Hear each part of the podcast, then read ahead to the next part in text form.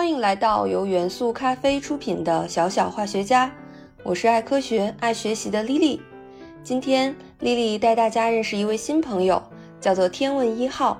它是我国自主研发的第一颗火星探测器，它的目标是寻找当前和过去的生命证据，并评估火星的环境。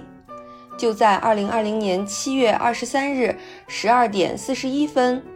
胖五长征五号遥四火箭载着天问一号，在美丽的海南岛文昌发射基地成功发射。经过超过四亿公里的旅程，将会到达神秘的火星。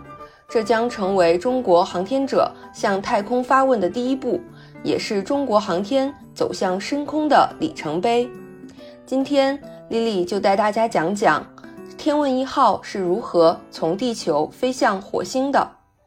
首先，要想飞向火星，必须要有足够大的力气，也就是说，必须要有足够大的运载火箭。天问一号的老大哥胖五，也就是长征五号火箭的力气，来自它肚子里的化学燃料。火箭能够飞起来的原理和充满气的气球撒气飞起来是一样的，但是不同点是，气球是靠喷出的空气产生的反冲力而飞起来。而火箭是靠燃料燃烧获得的反冲力。老大哥胖五火箭体内的燃料主要是零下一百八十三摄氏度的液氧和零下二百五十三摄氏度的液氢，因此又被称之为冰箭。到了太空中，没有燃料燃烧必需的氧气，只能靠自己带着氧气才能够燃烧，这个叫做氧化剂。燃料和氧化剂加起来。就是火箭的推进剂了。火箭个头大，质量重，要想飞出地球，需要很多很多的推进剂，最多能够占到火箭总质量的百分之九十左右呢。这些推进剂能够提供超过一千吨的起飞推力。这样看，火箭相当于一个超级大的推进剂，要把自己逐步燃烧掉。才能够获得足够的力量飞向太空。火箭在大气层中飞行的过程，为了挣脱地球的引力，飞去更高更远的太空，会一直加速飞行，速度从亚音速、超音速到高超音速，在距离地面十公里左右的高度时，马赫数甚至超过五。此时，火箭表面的温度有一千多度。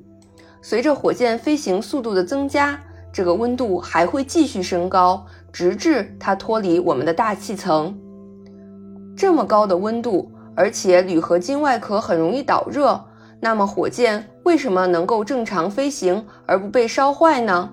这就要靠火箭的防热衣、耐烧石防热材料了。这种材料可以牺牲自己保护火箭。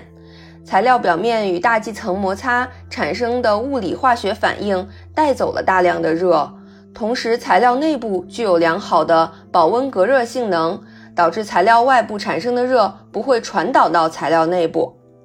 接下来给大家讲讲火箭是怎么发射的。在发射前夕，火箭和卫星会被搭载到发射台上，被一些金属的架子包住。工程师叔叔阿姨忙碌的工作中，大约需要六个小时，架子才会被缓缓打开。当火箭可以看到远处金色的沙滩和蔚蓝的海的时候，也就是它快要起飞的时候了。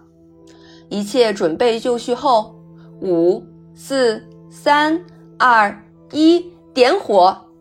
点火的一瞬间，大家会看到一道耀眼的闪光。如果是晚上发射，你会发现这道闪光是绿色的，它是发动机点火药硼酸三乙酯燃烧时发生的焰色反应的颜色。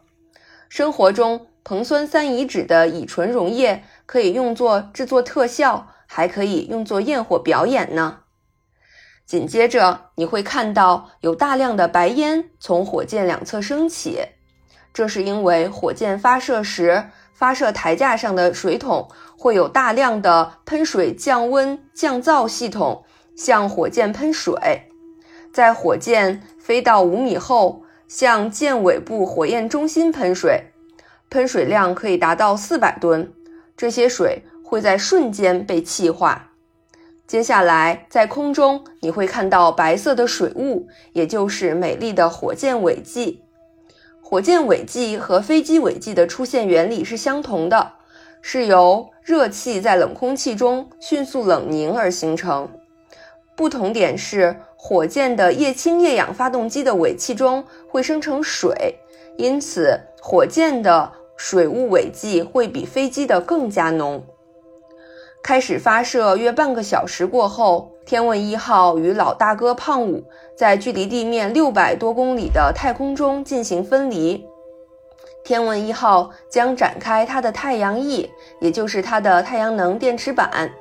至此。天问一号将开始它孤独的太空旅行，它的目标是遥远的火星，旅程就此开始。